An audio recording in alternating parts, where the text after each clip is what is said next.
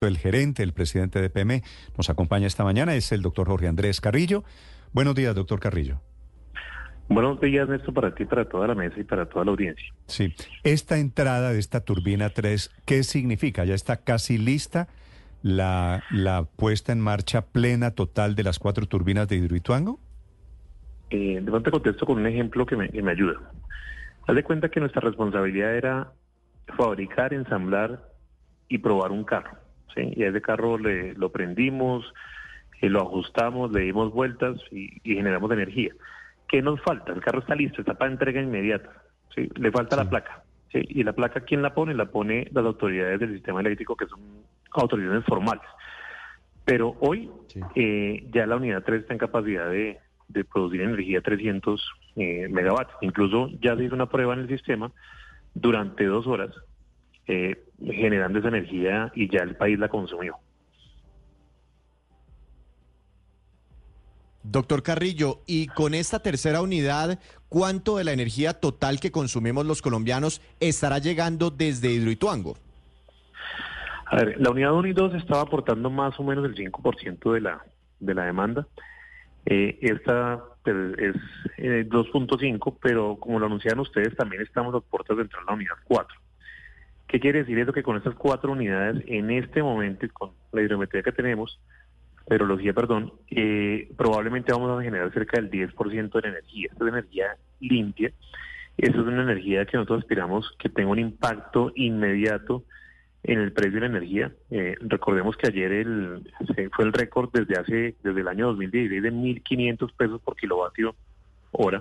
Eh, para los oyentes, un precio habitual cuando no hay niños está entre 200 y 300 pesos.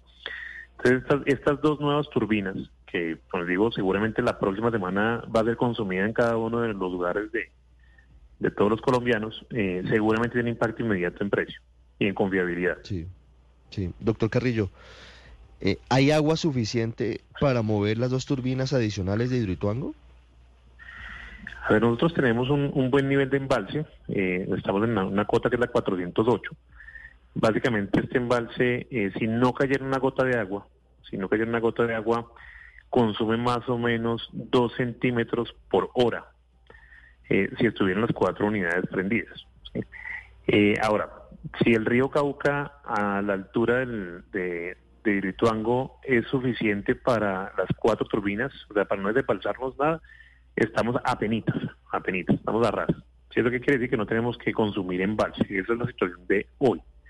Han caído unas lluvias en estos días, lo cual es muy positivo y esperamos que podamos mantener esta energía eh, por todo el periodo hasta abril, que es cuando se estimaba terminar el fenómeno del niño y, y poder tener un beneficio inmediato para, para todos los colombianos doctor Carrillo, dice usted que ya están operando dos unidades, que la tercera está lista para arrancar cuando se le ponga la placa y que la cuarta unidad entraría muy, muy pronto y que esto va a tener un, impacto, todo esto, sobre los precios. Pero ¿cuál va a ser el impacto sobre los precios para nosotros los consumidores? ¿Nos va a bajar el recibo de la luz? Sí, esto, esto es algo que impacta no solamente a los usuarios de PM, sino a todo, a todo el país.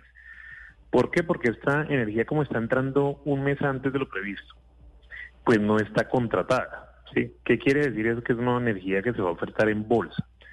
Y es un bloque grande, son 600 megas que van a llegar y tiene que tener un impacto de reducción eh, importante. La vez pasada, eh, cuando entró la unidad 1 y la unidad 2, el precio en bolsa estaba alrededor de 450 pesos y con la entrada de ellas dos durante una semana tuvimos una reducción de casi 150 pesos.